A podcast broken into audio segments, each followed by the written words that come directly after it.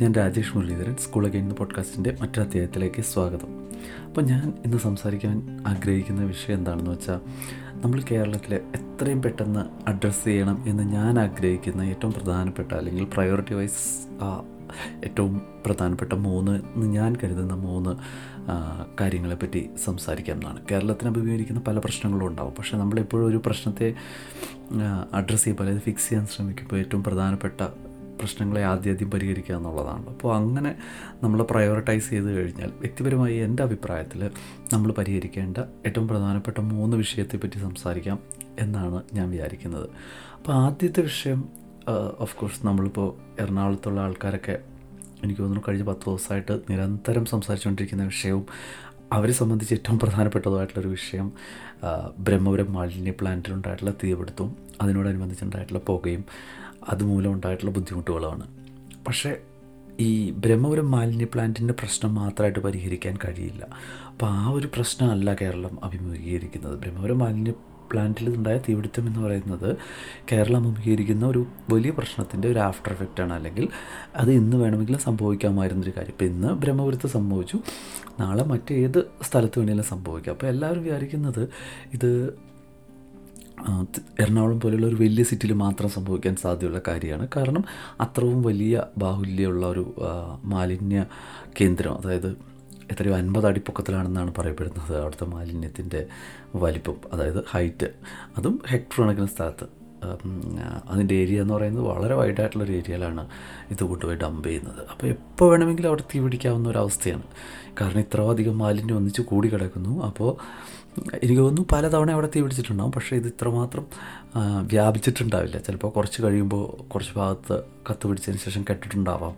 അങ്ങനെ പലതവണ തീ പിടിച്ചിട്ടുണ്ടാവും. അല്ലെങ്കിൽ അവിടെ ആളുകൾ തന്നെ, അതായത് ഈ മാലിന്യ സംസ്കരണത്തിൽ ജോലി ചെയ്യുന്നവർ തന്നെ ഈ മാലിന്യം കുറയ്ക്കുന്നതിൻ്റെ ഭാഗമായിട്ട് തീയിട്ടിട്ടുണ്ടാവും. അപ്പോൾ നമ്മൾ വലിയ, ഇപ്പം അങ്ങനെ കേൾക്കുമ്പോൾ നമ്മൾ വിചാരിക്കും അവർ ചെയ്ത എന്തോ വലിയ ക്രൈമാണെന്ന്.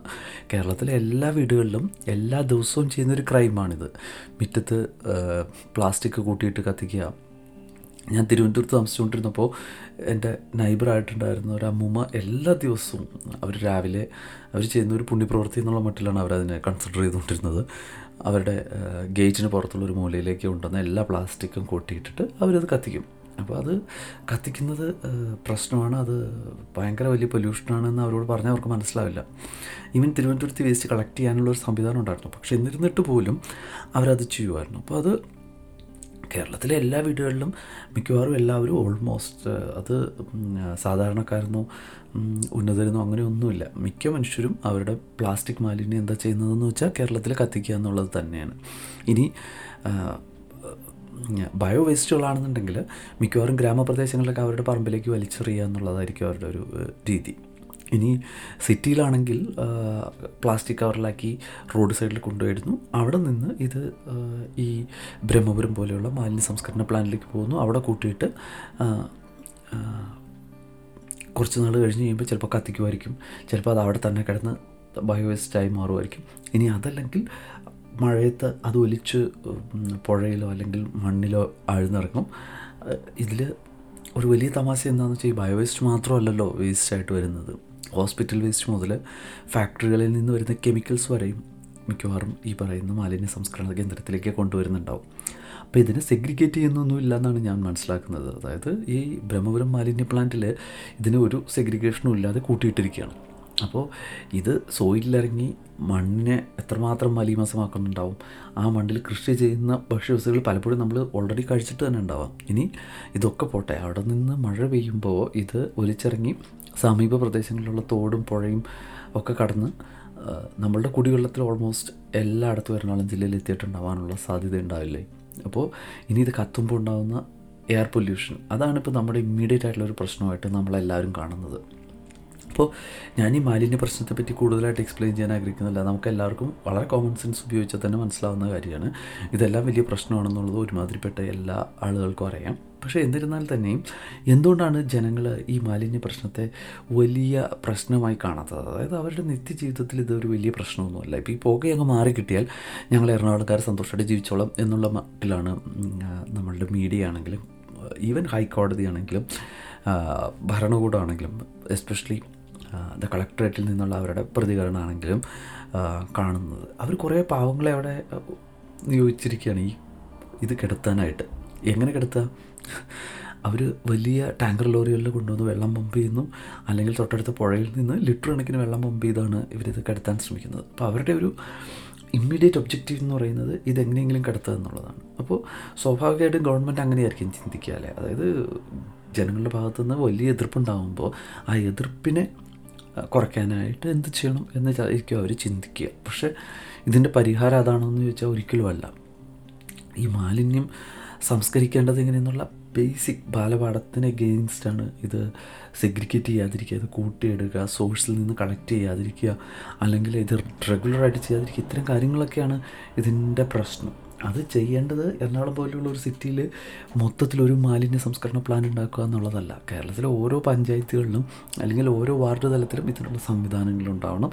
വളരെ റെഗുലർ ഇൻ്റർവെല്ലിൽ ഇത് കളക്ട് ചെയ്യുന്നുണ്ടാവണം, അല്ലെങ്കിൽ ഇത് പ്രോസസ്സ് ചെയ്യുന്നുണ്ടാവണം. ഈ വേസ്റ്റിനെ കൈകാര്യം ചെയ്യുന്നതിനുള്ളൊരു പ്ലാൻ ഉണ്ടാവണം. ആ പ്ലാൻ ശരിക്കും പറഞ്ഞാൽ ഒരു അച്ചിട്ടൊരു മിഷ്യൻ പോകുന്ന പോലെ നടക്കേണ്ടുന്ന ഒരു കാര്യമാണ്. അതായത് നമ്മുടെ സ്കൂളുകൾ പ്രവർത്തിക്കുന്നത് പോലെ, നമ്മുടെ ബാങ്കുകൾ പ്രവർത്തിക്കുന്നത് പോലെയൊക്കെ നടക്കേണ്ടുന്ന ഒരു പ്രവൃത്തിയാണ് ഈ മാലിന്യ സംസ്കരണം എന്ന് പറയുന്നത് അല്ലേ. അപ്പോൾ ഒരു സ്കൂൾ നമ്മൾ വല്ലപ്പോഴും തുറന്നാൽ മതി എന്ന് തീരുമാനിക്കാറുണ്ടോ? ആയിക്കോട്ടെ, ഈ മാസം ഒരു രണ്ട് ദിവസം തുറന്നേക്കാം, ഉച്ച കഴിഞ്ഞ് തുറന്നാൽ മതി, അങ്ങനെയല്ലല്ലോ നമ്മൾ തീരുമാനിക്കുന്നത്. ആ സ്കൂളിനൊരു കലണ്ടർ ഉണ്ടാവും, ആ കലണ്ടർ അനുസരിച്ചുള്ള എല്ലാ ദിവസവും വർക്ക് ചെയ്യാൻ തീരുമാനിക്കും. ഇനി ആ കലണ്ടർ ഡേയ്സിൽ ഏതെങ്കിലും ഒരു ദിവസം നമ്മൾ മാറ്റി വയ്ക്കുകയാണെങ്കിൽ എന്തെങ്കിലും ഒരു പ്രത്യേക കാരണം കൊണ്ട്, ഇപ്പോൾ ബ്രഹ്മപുരം മാലിന്യ പ്ലാന്റിൻ്റെ പ്രശ്നം കൊണ്ട് രണ്ട് ദിവസം അവധി കൊടുക്കേണ്ടി വന്നു. അപ്പോൾ അതിനെ നമ്മൾ എങ്ങനെ കോമ്പൻസേറ്റ് ചെയ്യണമെന്ന് വെച്ച് തീരുമാനിക്കും. അത് കളക്ടർ തന്നെ കമ്മ്യൂണിക്കേറ്റ് ചെയ്യും സ്കൂളില്ല എന്നുള്ളത്. അപ്പോൾ വളരെ സീരിയസ് ആയിട്ട് കാണുന്നൊരു കാര്യമാണ് നമ്മുടെ വിദ്യാഭ്യാസം അല്ലെങ്കിൽ സ്കൂളുകളുടെ പ്രവർത്തി സമയം. അത് തുറക്കുന്നതും അടയ്ക്കുന്നതും എല്ലാം പ്ലാൻഡാണ്. പക്ഷേ നമ്മുടെ മാലിന്യ സംസ്കരണത്തിന് മാത്രം ഇതുപോലെയൊരു പ്ലാനോ അല്ലെങ്കിൽ ഇതുപോലെയൊരു സംവിധാനമോ ഇല്ല. പക്ഷേ ലോകത്തെല്ലായിടത്തും എനിക്ക് തോന്നുന്നു സ്കൂളുകളെ പോലെ അല്ലെങ്കിൽ അതിനേക്കാൾ ഇമ്പോർട്ടൻ്റായിട്ട് നടക്കുന്ന ഒരു കാര്യമാണ് ഈ മാലിന്യ സംസ്കരണം എന്ന് പറയുന്നത്. അവരുടെ ബയോവേസ്റ്റ് എന്ത് ചെയ്യണം എന്നുള്ളതിനെപ്പറ്റി ഏറ്റവും കുഞ്ഞു കുട്ടിക്ക് പോലും അറിയാം. അല്ലെങ്കിൽ അവിടുത്തെ പ്ലാസ്റ്റിക് മാലിന്യങ്ങൾ എങ്ങനെയാണ് കളക്ട് ചെയ്യുന്നത്, അതെന്നാണ് കളക്ട് ചെയ്യുന്നത് എന്നുള്ളത് അവിടെയുള്ള എല്ലാവർക്കും അറിയാം. ഇതെങ്ങനെയാണ് സെഗ്രിഗേറ്റ് ചെയ്യേണ്ടത് എന്നുള്ളത് നമ്മൾ എന്താ പറയുക, ഭക്ഷണം കഴിക്കുന്ന പോലെയോ ഓക്സിജൻ എടുക്കുന്നത് പോലെയോ ജനങ്ങൾക്ക് അത്രയും ഫെമിലിയർ ആയിട്ടുള്ള കാര്യമാണ്. അതിന് ഗ്രാമമെന്നോ സിറ്റി എന്നോ മെട്രോ സിറ്റി എന്നോ ഒന്നുമുള്ള വേർതിരിവില്ല. എല്ലായിടത്തും ഏകദേശം ഒരേ തരത്തിലാണ് മിക്കവാറും രാജ്യങ്ങളിൽ ഈ കാര്യങ്ങൾ നടക്കുക. അപ്പോൾ ഒരു രാജ്യത്ത് നിന്ന് മറ്റൊരു രാജ്യത്തേക്ക്, അതായത് വികസിത നാടുകളിലൊക്കെ ഒരു രാജ്യത്ത് നിന്ന് മറ്റൊരു രാജ്യത്തേക്കുള്ളൊരു വ്യത്യാസം എന്താണെന്ന് വെച്ചാൽ, ഇപ്പോൾ യു കെയും ജർമ്മനിയും തമ്മിലുള്ളൊരു വ്യത്യാസം എടുത്താൽ, അല്ലെങ്കിൽ ജപ്പാനും ജർമ്മനിയും തമ്മിലുള്ളൊരു വ്യത്യാസം എടുത്തു കഴിഞ്ഞാൽ വളരെ മൈനറാണ്. അവരുപയോഗിക്കുന്ന ബാസ്ക്കറ്റുകളുടെ ഷേപ്പിൽ ചെറിയ വ്യത്യാസം ഉണ്ടാവുമായിരിക്കും ചിലപ്പോൾ ഇത് കളക്ട് ചെയ്യുന്നത്, അല്ലെങ്കിൽ അത് കളക്ട് ചെയ്യുന്ന ഈ ബിന്നുകളുടെ വലിപ്പത്തിലോ അല്ലെങ്കിൽ അതിൻ്റെ ഷേപ്പുകളിലോ ഒക്കെ അത് കൊണ്ടുവന്ന് വണ്ടികളുടെ സ്വഭാവം അനുസരിച്ച് ചെറിയ മാറ്റങ്ങൾ ഉണ്ടാവുക എന്നല്ലാതെ ഈ പ്രോസസ്സെല്ലാം ഏകദേശം ഒരേപോലെയാണ്. എടുക്കുന്ന ഫ്രീക്വൻസിയൊക്കെ ഏകദേശം അവർ പ്രീ ഡിഫൈൻഡ് ആണ്. അതിൻ്റെ കലണ്ടർ ഉണ്ടാവും. അപ്പോൾ അതെങ്ങനെയാണ് മാനേജ് ചെയ്യുന്നത് എന്നുള്ളതിനെപ്പറ്റി എല്ലാ നാട്ടിലെ ആൾ ആളുകളും അവെയറാണ്. അപ്പം നമ്മുടെ നാട്ടിലെ ആളുകളെ പറ്റി ഞാൻ പലപ്പോഴും കേട്ടിട്ടുണ്ട്. ഇപ്പോൾ രണ്ടുപേർ തമ്മിൽ മാലിന്യത്തെപ്പറ്റി പറയുകയാണെന്നുണ്ടെങ്കിൽ ആൾക്കാർ തമാശയായിട്ട് പറയുന്ന ഒരു കാര്യമുണ്ട്, മലയാളി ഒരു കിറ്റിലാക്കി റോഡ് സൈഡിൽ കൊണ്ടുപോയി കളയുവാണ്. അല്ലാതെ മലയാളി എന്താണ് ചെയ്യേണ്ടത്? ഇപ്പോൾ ഞാൻ ഒരു സിമ്പിൾ കാര്യം പറയാം. നമുക്കൊരു മിഠായിയുടെ ഒരു കടലാസ് നമ്മുടെ കയ്യിലുണ്ട്. കേരളത്തിലൂടെ നമ്മൾ നടന്നു പോവുകയാണ്. നമ്മളെന്താ ചെയ്യേണ്ടത്? ഈ മിഠായി കടലാസ് എവിടെ കളയണം എന്ന് ചോദിച്ചാൽ ഒരാൾക്കും അതിന് ഉത്തരം ഉണ്ടാവില്ല. ഒന്നെങ്കിൽ നമുക്ക് പോക്കറ്റിലിട്ടുകൊണ്ട് പോയി വീട്ടിൽ കൊണ്ടുവരാം. വീട്ടിൽ കൊണ്ടുവന്നാൽ എന്താ അത് ചെയ്യുക? വീട്ടിൽ കൊണ്ടുവന്നാൽ മുറ്റത്ത് കളയുക, അല്ലെങ്കിൽ പ്ലാസ്റ്റിക് കൂട്ടിയിട്ട് കത്തിക്കാം. അല്ലാതെ ഒരു എല്ലാവർക്കും അറിയാവുന്ന, എല്ലാവരും ഒരേപോലെ ഫോളോ ചെയ്യുന്ന ഒരു പ്രോസസ്സ് കേരളത്തിലുണ്ട് എന്നെനിക്ക് തോന്നുന്നില്ല ഈ ഖരമാലിന്യങ്ങൾ ഡിസ്പോസ് ചെയ്യാനായിട്ട്. അപ്പോൾ വീടുകളിൽ പോയി മാലിന്യം കളക്ട് ചെയ്യുന്ന സംവിധാനങ്ങൾ കേരളത്തിൽ ചില സ്ഥലങ്ങളിലൊക്കെ വർക്ക് ചെയ്യുന്നുണ്ടാവും. അതിനൊരു അതിന് കുടുംബശ്രീ ആൾക്കാരെയൊക്കെ ഉപയോഗിക്കുക എന്ന് പറയുന്നത്തോളം വലിയ മണ്ടത്തരം ഉണ്ടാവും. അങ്ങനെ ഒരാൾ പോയി കളക്ട് ചെയ്യുന്ന സംവിധാനം ആയിരിക്കരുത്. അത് എല്ലാ വീടുകളിലും അത് സെഗ്രിഗേറ്റ് ചെയ്ത് അത് വലിയ രീതിയിൽ ഓട്ടോമേറ്റ് ചെയ്യണം. അതായത് അത് കളക്ട് ചെയ്യാനായിട്ടുള്ള അതിന് പറ്റുന്ന ഒതുക്കുന്ന വണ്ടികൾ വേണം. അവിടെ വരെ എത്തിക്കാനായിട്ട് അത് കളക്ട് ചെയ്യുന്ന വലിയ കണ്ടെയ്നറുകൾ സ്ഥാപിച്ചിട്ടുണ്ടാവണം. അപ്പോൾ വീടുകളിൽ നിന്ന് സെഗ്രിഗേറ്റ് ചെയ്ത് കളക്ട് ചെയ്യുന്ന വേസ്റ്റുകൾ ഈ പറയുന്ന കണ്ടെയ്നറുകളിലേക്ക് എത്തിക്കാനായിട്ട്, അതായത് വലിയ കണ്ടെയ്നറുകളിലേക്ക് എത്തിക്കാനായിട്ടുള്ള സംവിധാനം വേണം. അവിടെ നിന്ന് ഇത് എടുത്തുകൊണ്ട് പോയി ശാസ്ത്രീയമായി പ്രോസസ്സ് ചെയ്യാനായിട്ടുള്ള സംവിധാനമാണ്. അതായത് ബയോ വേസ്റ്റ് പോകുന്നതും പ്ലാസ്റ്റിക് വേസ്റ്റ് പോകുന്നതും ഹോസ്പിറ്റൽ വേസ്റ്റ് പോകുന്നതും ഒരു സ്ഥലത്തേക്ക് ആവരുത്. അതായത് ബ്രഹ്മപുരം ആയിരിക്കരുത് ഇതിൻ്റെ എല്ലാത്തിൻ്റെയും ഒരേ ഒരു സൊല്യൂഷൻ. അപ്പോൾ ഈ തരം കാര്യങ്ങൾ ആരാ ചെയ്യേണ്ടതെന്ന് ചോദിച്ചാൽ അതിനൊറ്റ ഒത്തിരി ഉള്ളൂ.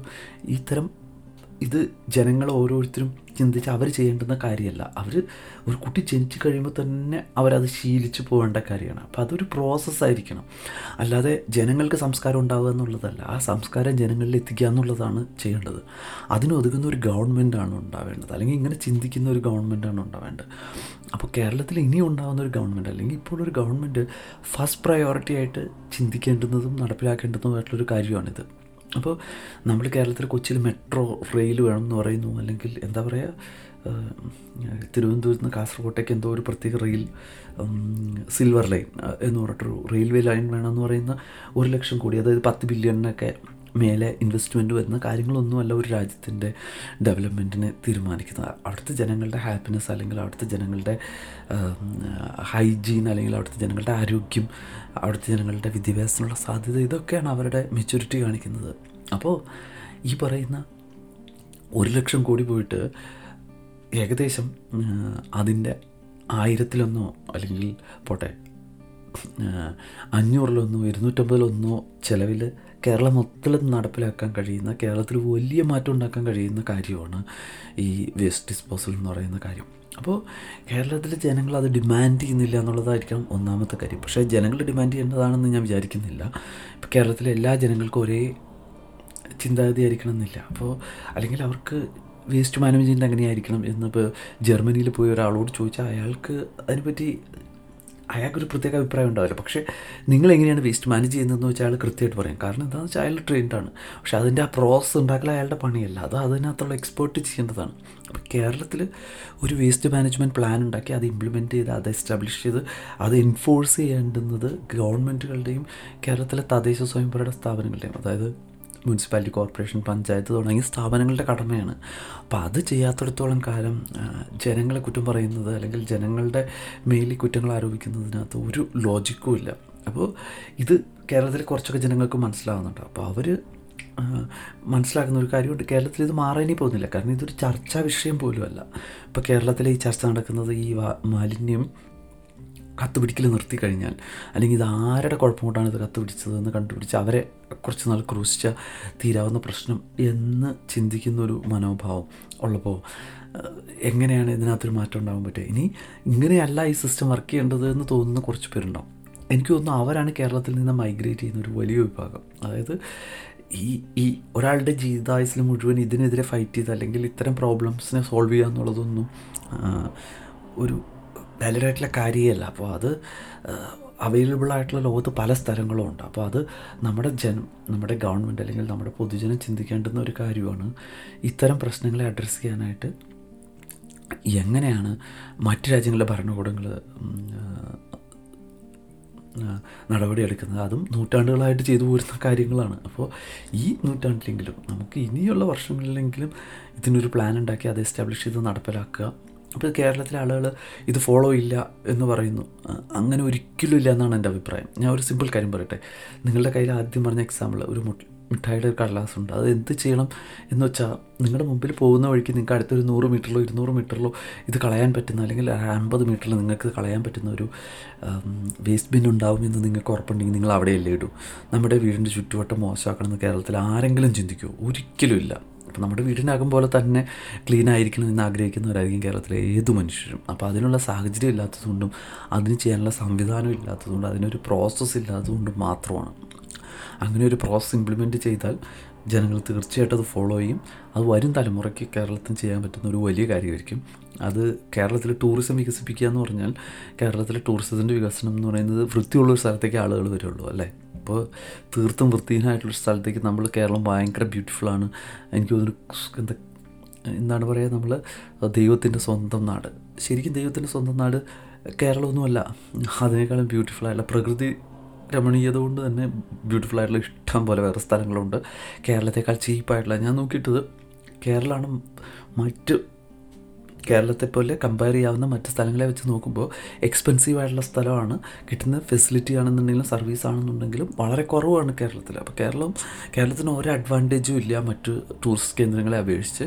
മേ ബി ഇന്ത്യയിലെ മറ്റ് ടൂറിസ്റ്റ് സ്ഥലങ്ങളെ അപേക്ഷിച്ച് കേരളത്തിന് ചിലപ്പോൾ ചെറിയ അഡ്വാൻറ്റേജ് ഉണ്ടാവും. അപ്പോൾ ആഭ്യന്തര ടൂറിസ്റ്റുകളുടെ വെച്ച് നോക്കുമ്പോൾ അവർക്ക് കുറച്ച് ബെറ്ററായിട്ട് ചിലപ്പോൾ എന്തെങ്കിലും കാരണം കൊണ്ട് ഫീൽ ചെയ്തേക്കാം. പക്ഷേ ഇൻ്റർനാഷണൽ ലെവലിൽ നോക്കുകയാണെന്നുണ്ടെങ്കിൽ കേരളത്തിലേക്ക് ആരും വരേണ്ടുന്ന ഒരു കാര്യം പോലും ഇല്ല. കേരളത്തിൽ ഇതിനെ കേരളത്തേക്കാൾ ഇതിനേക്കാൾ ബെറ്ററായിട്ടുള്ള കേരളത്തിനേക്കാൾ ബെറ്ററായിട്ടുള്ള ഒരുപാട് ടൂറിസം കേന്ദ്രങ്ങളുണ്ട്. പക്ഷേ ചെറിയ എഫേർട്ട് കൊണ്ട് തന്നെ അതിൽ വലിയ മാറ്റം ഉണ്ടാക്കാൻ പറ്റും. ഈ പറഞ്ഞ മറ്റുള്ളവർക്കുള്ള അഡ്വാൻറ്റേജസ് നമുക്കും കൊണ്ടുവരാൻ പറ്റും. അപ്പോൾ ഇത്തരം കാര്യങ്ങളെപ്പറ്റി അറ്റ്ലീസ്റ്റ് നമ്മൾ ജനങ്ങൾ ചിന്തിക്കണം. അതിന് പറ്റുന്നൊരു ഗവൺമെൻറ്റിനെ സെലക്ട് ചെയ്യണം. ഇപ്പോൾ ഉള്ള ഗവൺമെൻറ് അതിന് പറ്റുന്നവരല്ലെങ്കിൽ ഇങ്ങനെയുള്ളവരെ നമ്മൾ സെലക്ട് ചെയ്യുകയോ ചെയ്യരുത്. അത് ചെയ്യാൻ അല്ലെങ്കിൽ ഇത് അവരുടെ മാനിഫെസ്റ്റോയിൽ ഉൾപ്പെടുത്തിയിട്ടുള്ള ആളുകളെ മാത്രം സെലക്ട് ചെയ്യാനൊക്കെ കേരളത്തിലെ ജനങ്ങൾക്ക് പറ്റും. പക്ഷേ ഈ ഇതിനൊന്നും സാധ്യമല്ലാത്ത ആളുകൾ ഇതിനേക്കാൾ ബെറ്ററായിട്ടുള്ള സ്ഥലങ്ങളുണ്ട്. അപ്പോൾ അവർ മൈഗ്രേറ്റ് ചെയ്യുന്നതിന് അവരെ കുറ്റം പറയരുത്. അപ്പോൾ കേരളത്തിൽ പിന്നെ കേരളം മറ്റേ ദൈവത്തിൻ്റെ സ്വന്തം നാടാണ്, എന്താ പറയുക, നമ്മൾ യൂറോപ്യൻ നിലവാരത്തിലെത്തി എന്നൊന്നും പറഞ്ഞ് മെയിന് നടിക്കുമെങ്കിലും ചെയ്യരുത് എന്നാണ് എൻ്റെ വ്യക്തിപരമായ അഭിപ്രായം. ഇനി നമുക്ക് രണ്ടാമത്തെ ടോപ്പിക്കിലേക്ക് പോവാം. അപ്പോൾ ഇതിലൊരുപാട് കാര്യങ്ങൾ പറയാനുണ്ടായിരുന്നു എങ്ങനെ ചെയ്യാമെന്നുള്ളതിനെ പറ്റിയൊക്കെ. പക്ഷേ അതൊരു എക്സ്പേർട്ട് വ്യൂയിലൂടെ കണ്ട് അത് എസ്റ്റാബ്ലിഷ് ചെയ്യേണ്ട ഒരു പ്രോസസ്സ് ഗവൺമെൻറ് തലത്തിൽ നടപ്പിലാക്കേണ്ടതാണ്. അതുകൊണ്ടാണ് ഞാൻ ആ തരത്തിൽ ഡീറ്റെയിൽ ആയിട്ടുള്ളൊരു കാര്യത്തിലേക്ക് പോകാത്തത്. ഇതിൻ്റെ ഒരു പെരിഫറൽ ലെവലിൽ സംസാരിക്കുന്നതും അതുകൊണ്ടാണ്. അപ്പോൾ ഞാൻ അടുത്ത ടോപ്പിക്കിലാണെങ്കിലും ഉദ്ദേശിക്കുന്നത് ആ തരത്തിലാണ്. അങ്ങനെ ഒരു വ്യൂ നമുക്ക് വേണ്ടേ എന്നുള്ളൊരു ചോദ്യം മാത്രമാണ് നമ്മൾ ഈ പോഡ്കാസ്റ്റിലൂടെ ഉദ്ദേശിക്കുന്നത്. ഇനി രണ്ടാമത്തെ കാര്യം എന്ന് പറയുന്നത് കേരളത്തിലെ റോഡ് ആക്സിഡൻസ് ആണ്. കേരള ഗവൺമെൻറ് വിചാരിച്ചാൽ സ്വിച്ച്ഡ് പോലെ നിർത്താൻ കഴിയുന്നൊരു കാര്യമാണ് ഈ കേരളത്തിലെ റോഡ് ആക്സിഡൻസിൻ്റെ തോത്. അതായത് മുകളിലേക്ക് പോയിക്കൊണ്ടിരിക്കുന്ന തോത് ഗവൺമെൻറ് വിചാരിച്ചാൽ വളരെ ഈസി ആയിട്ട് കുറയ്ക്കാൻ പറ്റും. അതിനും ജനങ്ങളെയാണ് കുറ്റം പറയുന്നത്. ഇപ്പോൾ കേരളത്തിലെ രണ്ടായിരത്തി ഇരുപത്തി ഒന്നിലെ കണക്ക് കേരള പോലീസിൻ്റെ വെബ്സൈറ്റിൽ അവൈലബിളാണ്, എത്ര കേരളത്തിലെ എത്ര റോഡ് ആക്സിഡൻറ്റ് നടന്നു എന്നുള്ളത്. Thirty three thousand road accidents ആണ്. അതിൽ കൂടുതലുണ്ട്. ഞാൻ പറഞ്ഞ ഒരു round figure thirty three thousand road accidents ആണ് കേരളത്തിൽ നടന്നത് രണ്ടായിരത്തി ഇരുപത്തി ഒന്നിൽ മാത്രം. അതിൽ മൂവായിരത്തി നാനൂറ്റി ഇരുപത്തൊമ്പത് പേര് മരിച്ചു എന്ന് കൺഫേം ചെയ്തിട്ടുണ്ട് കേരള പോലീസിൻ്റെ വെബ്സൈറ്റിൽ. ഏകദേശം അൻപതിനായിരത്തോളം ആളുകൾക്ക് സീരിയസ് ഇഞ്ചുറി ഉണ്ടായിട്ടുണ്ട്. ഈ സീരിയസ് ഇഞ്ചുറി എന്ന് പറയുമ്പോൾ നമുക്ക് ഊഹിക്കാം അവരുടെ ലൈഫ് എങ്ങനെയായിരിക്കും എന്ന്. അപ്പോൾ അതായത് മുപ്പത്തി മൂവായിരം ആക്സിഡൻറ്റ് നടക്കുന്നു, അതിൽ ഏകദേശം അമ്പതിനായിരം ആൾക്കാർ ഇഞ്ചുവേർഡ് ആകുന്നു. അത് കൂടാതെ പത്ത് നാലായിരത്തോളം ആളുകൾ ഒരു വർഷം മരിക്കുന്നു. അത് കേരളത്തെ പോലെ ഇത്രയും ചെറിയൊരു സംസ്ഥാനത്ത് ഇത്രയും പേര് മരിക്കുന്നു എന്ന് പറഞ്ഞാൽ അത് എന്തോ ഒരു വലിയ പ്രോബ്ലം അല്ലേ അത്. അതായത് നമ്മൾ കൊറോണയ്ക്കെതിരെ കാണിച്ചു കൂട്ടിയ കോപ്രായങ്ങളോ അല്ലെങ്കിൽ കാണിച്ചു കൂട്ടിയ മണ്ടത്തരങ്ങളൊക്കെ നമുക്ക് ആലോചിക്കാവുന്നതേ ഉള്ളൂ. അത് വേണമെങ്കിൽ നമുക്ക് ജസ്റ്റിഫൈ ചെയ്യാം, ലോകം മൊത്തം അങ്ങനെയാണ് ചെയ്തിരുന്നത്, അന്ന് എന്താണ് ചെയ്യേണ്ടതെന്ന് അറിയില്ലായിരുന്നു എന്നൊക്കെ നമുക്ക് പറയാം. പക്ഷേ നമ്മുടെ മുമ്പിൽ ക്ലിയർ ആയിട്ട് എന്താണ് ചെയ്യേണ്ടതെന്ന് അറിയാമല്ലോ റോഡ് ആക്സിഡൻറ്റ് കൺട്രോൾ ചെയ്യാനായിട്ട്. അപ്പോൾ കേരളത്തിൽ ഇത്രയും പേര് ഒരു വർഷം മരിക്കാറുണ്ടോ? ഈ പറഞ്ഞ കൊറോണ ബാധിച്ചോ അല്ലെങ്കിൽ പകർച്ചവ്യാധികൾ ബാധിച്ചോ ഇത്രയും പേര് മരിക്കാറുണ്ടാവോ? ഇല്ല. അപ്പോൾ ഇത്രയും വലിയൊരു പേർക്ക് അപകടം ഉണ്ടാക്കുന്ന, സീരിയസ് പ്രോബ്ലംസ് ഉണ്ടാക്കുന്ന, സാമ്പത്തികമായിട്ടും ഈവൻ മനുഷ്യ മനുഷ്യന്മാർ മരിക്കുന്ന കേസിലാണെങ്കിലും ഇത്രയും വലിയ ഭീകരമായിട്ടുള്ളൊരു പ്രോബ്ലം ഉണ്ടായിട്ട് അതിനെ അഡ്രസ്സ് ചെയ്യാനായിട്ട് ഒരു പ്രാക്ടിക്കലായിട്ടുള്ളൊരു അപ്രോച്ച് കേരള സർക്കാരിൻ്റെ ഭാഗത്തു നിന്നോ അല്ലെങ്കിൽ ജനങ്ങളുടെ ഭാഗത്തു നിന്നോ സംവിധ ഒരു സംവിധാനം ഇല്ല എന്നുള്ളത് ഒരു അത്ഭുതപ്പെടുത്തുന്ന കാര്യമല്ലേ. അപ്പോൾ ഒന്നാമത്തെ കാര്യം ഓവർ സ്പീഡിങ് അല്ലെങ്കിൽ മദ്യപിച്ചുള്ള വാഹനം ഓടിക്കൽ അല്ലെങ്കിൽ ട്രാഫിക് റൂൾ വയലേഷൻ. ഇനി ഇതെല്ലാം ഹ്യൂമൻ എററാണ്. അതായത് ഓവർ സ്പീഡിങ് എന്ന് പറയുന്നത് ഹ്യൂമൻ എററാണ്. ഇനി അതല്ലെങ്കിൽ മദ്യപിച്ച് വാഹനം ഓടിക്കുക എന്ന് പറയുന്നത്, അല്ലെങ്കിൽ ട്രാഫിക് സിഗ്നൽ തെറ്റിക്കുക എന്ന് പറയുന്നത്, അല്ലെങ്കിൽ പെഡസ്ട്രിയൻസിൻ്റെ സേഫ്റ്റി അവെയർനെസ് ഇല്ല എന്ന് പറയുന്നത്. അപ്പോൾ ഇതെല്ലാം നമ്മൾ പറയുന്ന കേരള പോലീസ് പറയുന്ന ന്യായങ്ങളാണ്. ഈ പറഞ്ഞ ആക്സിഡൻസിൻ്റെ റീസണായിട്ട് അവർ ഐഡൻറ്റിഫൈ ചെയ്തിരിക്കുന്ന കാര്യങ്ങളാണ് ഈ പറയുന്നതെല്ലാം. അപ്പോൾ ഇതിനെങ്ങനെ അഡ്രസ്സ് ചെയ്യാമെന്ന് വെച്ചാൽ വളരെ എളുപ്പമല്ലേ. ഈ കേരളത്തിൽ ഈ ഓവർ സ്പീഡിങ് ചെയ്യുന്ന ആളുകളെ ക്യാമറ ഉപയോഗിച്ച് ഡിക്റ്റേറ്റ് ചെയ്ത് അവർക്ക് കൊടുക്കുന്ന ഫൈൻ കേരളത്തിൽ തീർത്തും ഇപ്പോൾ തന്നെ കുറവാണ്. അതായത് ഒരാൾക്ക് ഒരു ആക്സിഡൻ്റ് ഉണ്ടാക്കി അയാൾ ലയബിളാണ്, അയാൾ റെസ്പോൺസിബിളാണെന്ന് അയാൾക്ക് ബോധ്യമുണ്ടെങ്കിൽ, അയാൾക്ക് സാമ്പത്തികമായിട്ട് ഹ്യൂജ് ബാധ്യത ഉണ്ടാകും എന്ന് അയാൾക്ക് നല്ല ബോധ്യമുണ്ടെങ്കിൽ, അയാൾ ശിക്ഷിക്കപ്പെടുമെന്ന് ഉറപ്പുണ്ടെങ്കിൽ എനിക്ക് തോന്നുന്നില്ല ആരും മനഃപൂർവ്വം ഇത്തരം കാര്യങ്ങൾ ചെയ്യും. എന്ന്. അപ്പോൾ കേരളത്തിലെ ജനങ്ങൾക്കറിയാം ഈ വണ്ടി ഞാൻ ഓവർ സ്പീഡ് ചെയ്താലും ഞാൻ പിടിക്കപ്പെടാനുള്ള സാധ്യത കുറവാണ്, പിടിക്കപ്പെട്ടാൽ തന്നെ ചെറിയ ഫൈനുകളുണ്ട്, അല്ലെങ്കിൽ വല്ല അഞ്ഞൂറോ ആയിരം രൂപയുടെ ചെറിയ ഫൈൻ കൊണ്ട് രക്ഷപ്പെടാം എന്നുള്ളത് ഉറപ്പായതുകൊണ്ടല്ലേ കേരളത്തിലെ ജനങ്ങൾ ഈ പറയുന്ന പോലെ റാഷ് ഡ്രൈവിങ്ങിനോ അല്ലെങ്കിൽ മദ്യപിച്ച് വാഹനം ഓടിക്കാനോ ഒക്കെ തയ്യാറാവുന്നത്. അപ്പോൾ ഈ ലോ എൻഫോഴ്സ്മെൻറ്റിൻ്റെ പ്രോബ്ലം ഉണ്ട്. അതുമാത്രമല്ല, എങ്ങനെയാണ് കേരളത്തിലെ ജനങ്ങൾക്ക് ലൈസൻസ് കൊടുക്കുന്നത്, അവർക്ക് ട്രാഫിക് അവയർനെസ് എങ്ങനെയാണ് ഉണ്ടാകുന്നത്, എന്തൊക്കെയാണ് ട്രാഫിക് സിഗ്നൽസ്, ഇത്തരം കാര്യങ്ങളിലുള്ള അവയർനെസ് വളരെ കുറവാണ്. അപ്പോൾ അത് എൻഫോഴ്സ് ചെയ്യേണ്ടത് ഗവൺമെൻറ്റിൻ്റെ ചുമതലയാണ്. ഇപ്പോൾ ഈ കേരളത്തിലെ ജനങ്ങൾ തന്നെയാണ് ദുബായിൽ പോയിട്ടോ അല്ലെങ്കിൽ മറ്റ് ഗൾഫ് കൺട്രീസിലോ അല്ലെങ്കിൽ വേറെ മറ്റ് യൂറോപ്യൻ രാജ്യങ്ങളിലൊക്കെ പോയി വാഹനം ഓടിക്കുന്നത്. അപ്പോൾ അവർക്ക് ഈ പറയുന്ന റോഡ് നിയമങ്ങൾ പാലിക്കുന്നതിനൊന്നും ഒരു മടിയില്ല. അപ്പോൾ ജനങ്ങൾ ഭാ പാലിക്കാൻ തയ്യാറാവാത്തതല്ലല്ലോ പ്രശ്നം. മലയാളി എന്ന് പറയുന്നത് കേരളത്തിലാണെങ്കിലും പുറത്താണെങ്കിലും ഒന്ന് തന്നെയാണ്. അപ്പോൾ അവരുടെ സ്വഭാവത്തിൽ കേരളത്തിലൊന്നും മറ്റൊടുത്ത് വേറെ ഒന്നും ആണെങ്കിൽ അത് കേരളത്തിൻ്റെ പ്രശ്നമല്ലേ, മലയാളിയുടെ പ്രശ്നമല്ലല്ലോ, അത് ജീവിക്കുന്ന സ്ഥലത്തിൻ്റെ പ്രശ്നമാണ്. അപ്പോൾ ഈ പറയുന്ന അത്ര റോഡ് ആക്സിഡൻറ്റ് കേരളത്തിലുണ്ടാവുന്നുണ്ടെങ്കിൽ അതിൻ്റെ കാരണം എന്ന് പറയുന്നത് ഗവൺമെൻറ്റാണ്, കേരളത്തിൻ്റെ സംവിധാനമാണ്. പൊതുവേ നമുക്ക് പറയാം ഇന്ത്യയിൽ പൊതുവേ ഉള്ളൊരു പ്രശ്നമാണ് ഈ റോഡ് ആക്സിഡൻറ്റിൻ്റെ കേസുകൾ. പക്ഷേ കേരളം മൂന്നാം സ്ഥാനത്താണ് ഇന്ത്യയിൽ. അപ്പോൾ കേരളത്തിൻ്റേതായിട്ട് തനിച്ച് തന്നെ എന്തൊക്കെയോ പ്രോബ്ലംസും ഉണ്ട്. അപ്പോൾ ഇതെല്ലാം ശാസ്ത്രീയമായിട്ട് അനലൈസ് ചെയ്ത് ഇതിൻ്റെ റൂട്ട് കോസ് ഐഡൻറ്റിഫൈ ചെയ്ത് അത് ഫിക്സ് ചെയ്യുക എന്ന് പറയുന്നത് ഗവൺമെൻറ്റിൻ്റെ ഒരു ഉത്തരവാദിത്വമാണ്. അതായിരിക്കണം ഒരു സെക്കൻഡ് പ്രയോറിറ്റി എന്നാണ് എനിക്ക് തോന്നുന്നത്. ഇനി ഞാൻ മൂന്നാമത് പറയാൻ പോകുന്ന കാര്യം ഇതുപോലെ തന്നെ റിലേറ്റഡ് ആയിട്ടുള്ള കാര്യമാണ്. റോഡ് ആക്സിഡൻറ്റ് പോലെ തന്നെ മുങ്ങി മരണങ്ങൾ. അപ്പോൾ അത് കേരളം എനിക്ക് തോന്നുന്നു നമ്മളതിനെപ്പറ്റി ലീസ്റ്റ് ബോതേർഡാണ് എന്ന് എനിക്ക് പലപ്പോഴും തോന്നിയിട്ടുണ്ട്. കാരണം എന്താണെന്ന് വെച്ചാൽ കേരളത്തിൽ മുങ്ങി മരണത്തിന് ഒരുപാട് സാധ്യതകളുണ്ട്. കേരളത്തിൽ ചുറ്റോട് ചുറ്റും പുഴയും കടലും ഉള്ള അല്ലെങ്കിൽ വെള്ളത്താൽ ചുറ്റപ്പെട്ട ഒരു പ്രദേശമാണ് കേരളം. അപ്പോൾ ഇഷ്ടംപോലെ കുളങ്ങൾ, ഇഷ്ടംപോലെ പുഴ, തോടുകൾ, കനാലുകൾ, കടൽ, ഇതിനെല്ലാം സാധ്യതയുണ്ട്. അപ്പോൾ കേരളത്തിൽ ഈ പറയുന്ന മുങ്ങി മരണങ്ങളുടെ കണക്ക് പരിശോധിച്ചാൽ എല്ലാ ദിവസവും ഒരു രണ്ടോ മൂന്നോ എന്നുള്ള കണക്കിൽ ഇത്തരം ഇൻസിഡൻസ് ഉണ്ടാകുന്നുണ്ട്. അപ്പോൾ ഏകദേശം എനിക്ക് തോന്നുന്നു റോഡ് ആക്സിഡൻറ്റ് കഴിഞ്ഞാൽ അതിൻ്റെ തൊട്ട് പിന്നിൽ തന്നെ മുങ്ങി മരണങ്ങളുടെ തോതുമുണ്ട്. ഓൺലൈനിൽ അവൈലബിൾ ആയിട്ടുള്ള കണക്കനുസരിച്ചിട്ട് ഏകദേശം, അതായത് ഓൺലൈനിലെന്ന് പറഞ്ഞാൽ ഇതിന് കേരള പോലീസിൻ്റെ കണക്ക് അവൈലബിൾ അല്ല, ഇതിൻ്റെ പത്രങ്ങളിൽ വന്നിരിക്കുന്ന കണക്കാണ്. അപ്പോൾ ഹിന്ദുവിൽ വന്നിരിക്കുന്നത് ഏതാണ്ട് ആറായിരത്തി എഴുന്നൂറ് പേര് കഴിഞ്ഞ അഞ്ച് വർഷത്തിൽ മരിച്ചിട്ടുണ്ട് എന്നാണ് ഹിന്ദു റിപ്പോർട്ട് ചെയ്യുന്നത്. അപ്പോൾ ഏകദേശം ഒരു നമുക്കൊരു ഇൻ ആൻഡ് ആവറേജ് ഒരു ഒരു വർഷം ഒരു വർഷം ഒരു ആയിരത്തി മുന്നൂറ് ആയിരത്തി അഞ്ഞൂറ് പേരെങ്കിലും മുങ്ങി മരിക്കപ്പെടുന്നുണ്ട്. ആ കണക്ക് കംപ്ലീറ്റ് ആണോ എന്ന് പോലും ഉറപ്പില്ല. അപ്പോൾ എന്തുകൊണ്ട് ഒരു മുങ്ങി മരണം ഉണ്ടാകുന്നു എന്ന് ആലോചിച്ചാൽ നമുക്ക് മനസ്സിലാവും. ഈ മിക്കവാറും കേസുകളിൽ ഇതിനെപ്പറ്റി ഒരു ധാരണ കുറവ് കൊണ്ടുണ്ടാകുന്നതായിരിക്കും. മുങ്ങി മരണം ഉണ്ടാകാനായിട്ട് കേരളത്തിലെ ജനം ഒരു സാധാരണ മനുഷ്യർ വിചാരിക്കുന്നത് എനിക്ക് അങ്ങനൊരു സാധ്യത ഉണ്ടാവില്ല എന്നായിരിക്കും ചിന്തിക്കുക. അല്ലേ, ഒരു അപകടമുണ്ട്, ഞാൻ എന്തായാലും മരിച്ചു പോകുന്ന ഉറപ്പുണ്ടെങ്കിൽ ഒരാളും വെള്ളത്തിലേക്ക് ഇറങ്ങാൻ പോകുന്നില്ല. അപ്പോൾ അവിടെ അപകടം കുറവാണ് എന്ന് ചിന്തിച്ചിറങ്ങുന്നു. അത് അപകടത്തിലേക്ക് എത്തിപ്പെടുത്തു. പെട്ടെന്ന് തന്നെ അത് ഒരു റോഡ് ആക്സിഡൻറ്റ് പോലെ പോലും അല്ല, വളരെ പെട്ടെന്ന് തന്നെ, അതായത് ഒരു രണ്ടോ മൂന്നോ മിനിറ്റിനുള്ളിൽ തന്നെ ഈ മുങ്ങിക്കഴിഞ്ഞാൽ അപകടം സംഭവിക്കും. അപ്പോൾ ഇത്തരം അപകടങ്ങൾ കുറയ്ക്കാനായിട്ട് കേരള സർക്കാർ ചെയ്യേണ്ടത് എന്താണ്? സ്കൂളുകളിൽ തന്നെ ബോധവൽക്കരണം നടത്തുക, അല്ലെങ്കിൽ കൊച്ചുകുട്ടികൾക്ക് തന്നെ ബോധവൽക്കരണം നടത്തുക, ജനങ്ങൾക്ക് നീന്തൽ പഠിപ്പിക്കാനുള്ള സംവിധാനങ്ങൾ ഉണ്ടാവുക, അല്ലെങ്കിൽ ഈ അപകട മേല മേഖലകളിൽ വാണിംഗ് സൈൻസും ബോർഡ്സും ഉണ്ടാവുക, അല്ലെങ്കിൽ ജനങ്ങളെ അത്തരം ഏരിയകളിലേക്ക് ഇറങ്ങുന്നതിന് റെസ്ട്രിക്റ്റ് ചെയ്യുക. ഞാനിപ്പോൾ അതിൻ്റെ ഒരു സൊല്യൂഷനിലേക്ക് പോകാൻ ഞാൻ ആഗ്രഹിക്കുന്നില്ല, പക്ഷേ ഇങ്ങനൊരു വലിയ പ്രശ്നം കേരളത്തിലുണ്ട്, അപ്പോൾ അതിനെ അഡ്രസ്സ് ചെയ്യണം എന്നൊരു ചിന്ത വേണ്ടേ? അപ്പോൾ ഞാനൊക്കെ കൊച്ചായിരുന്ന സമയത്ത് ഇപ്പോൾ നമ്മൾ പെരിയാറും പെരിയാറിൻ്റെ കൈവഴിയൊക്കെ ഞങ്ങളുടെ അടുത്ത്, ഇപ്പോൾ എറണാകുളം ജില്ലയിൽ എല്ലാവർക്കും അറിയാം, മിക്കവാറും ആളുകൾ പെരിയാറിൻ്റെ സൈഡിലോ അല്ലെങ്കിൽ അതിൻ്റെ കൈവഴികളുടെ സൈഡിലോ അല്ലെങ്കിൽ പെരിയാർ വാലിയുടെ കനാലിൻ്റെ അവിടെ ചേർന്നൊക്കെ ആയിരിക്കും താമസിക്കുന്നത്. അപ്പോൾ ഇഷ്ടംപോലെ ജലസ്രോതസ്സുകൾ എല്ലാവരുടെയും വീടിൻ്റെ മുമ്പിലൂടെ ഉണ്ടാകും.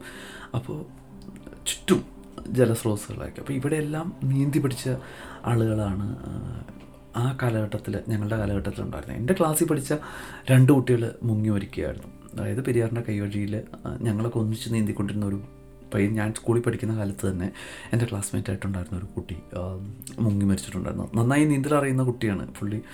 രാത്രി രാത്രി എന്ന് പറയാൻ പറ്റില്ല, ഒരു ഏർലി മോർണിംഗ്, ഒരു മൂന്ന് മണിക്കോ നാല് മണിക്കോ ഈ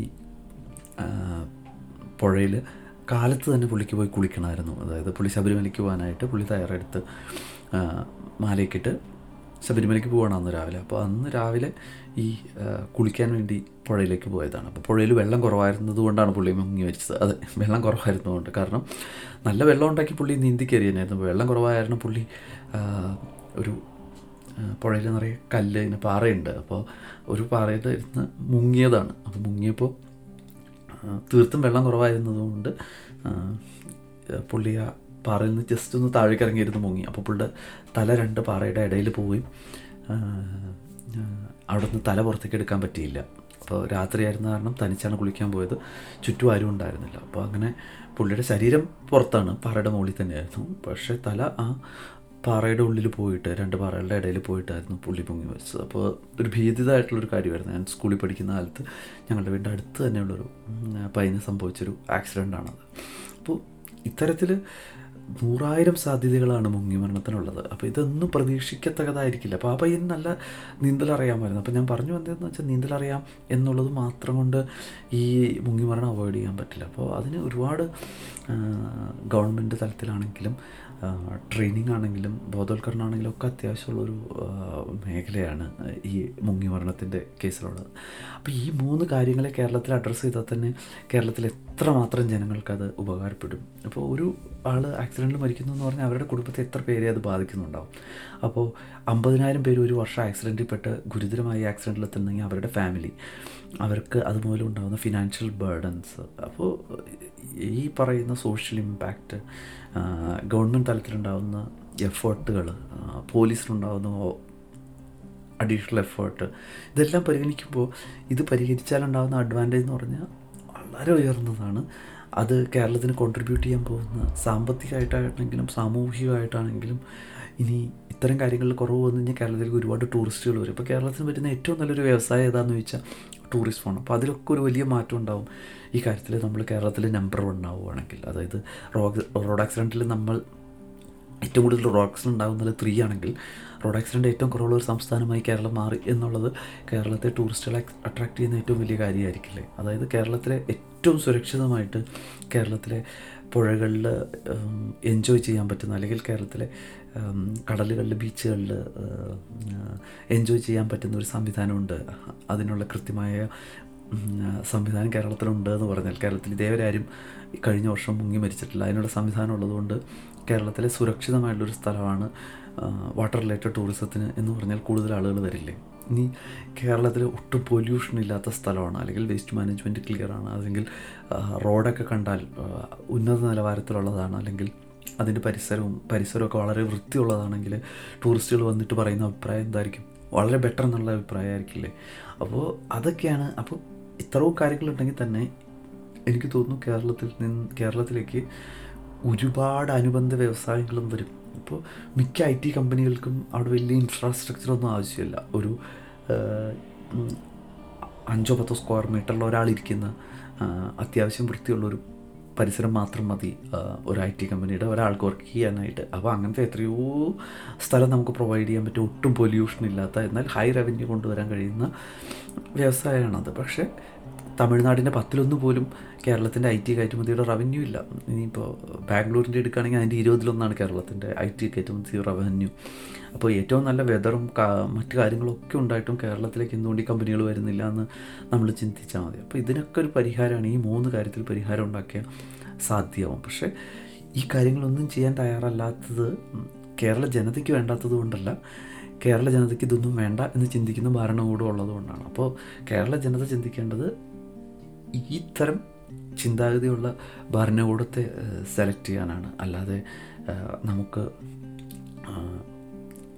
താൽക്കാലികമായിട്ട് എന്തെങ്കിലും ഫേവർ ചെയ്യുന്ന ഒരു ഗവൺമെൻറ് ഉണ്ടായതുകൊണ്ട് കേരളത്തിൽ ശാശ്വതമായിട്ടുള്ള ഒരു പരിഹാരം ഉണ്ടാവില്ല. അങ്ങനെ ചിന്തിക്കുകയാണെന്നുണ്ടെങ്കിൽ വരുന്ന തലമുറ, നിങ്ങളും അല്ലെങ്കിൽ നിങ്ങളുടെ മക്കളും ഈ നാട്ടിൽ നിന്ന്, അല്ലെങ്കിൽ നമ്മളെല്ലാം വേറൊരു നാട്ടിലേക്ക്, ബെറ്റർ നാട് നോക്കി മൈഗ്രേറ്റ് ചെയ്യും. അപ്പോൾ അത് ഒരു അതാഗ്രഹിക്കാത്തൊരു ജനത ആണ് കേരളത്തിലുള്ളതെങ്കിൽ എനിക്ക് തോന്നുന്നു തീർച്ചയായിട്ടും ഈ മൂന്ന് കാര്യങ്ങളെയും പ്രയോറിറ്റൈസ് ചെയ്യണമെന്നാണ് എൻ്റെ ഒരു പേഴ്സണൽ വ്യൂ. അപ്പോൾ നിങ്ങളുടെ അഭിപ്രായം പറയുക, എന്താണ് നിങ്ങളുടെ ചിന്താഗതിയിൽ കേരളം പ്രയോറിറ്റൈസ് ചെയ്യേണ്ട മൂന്ന് കാര്യങ്ങൾ? അപ്പോൾ അടുത്ത പോഡ്കാസ്റ്റിൽ നമ്മൾ വീണ്ടും കേൾക്കുന്നത് വരെ നന്ദി, നമസ്കാരം, താങ്ക് യു, ബൈ.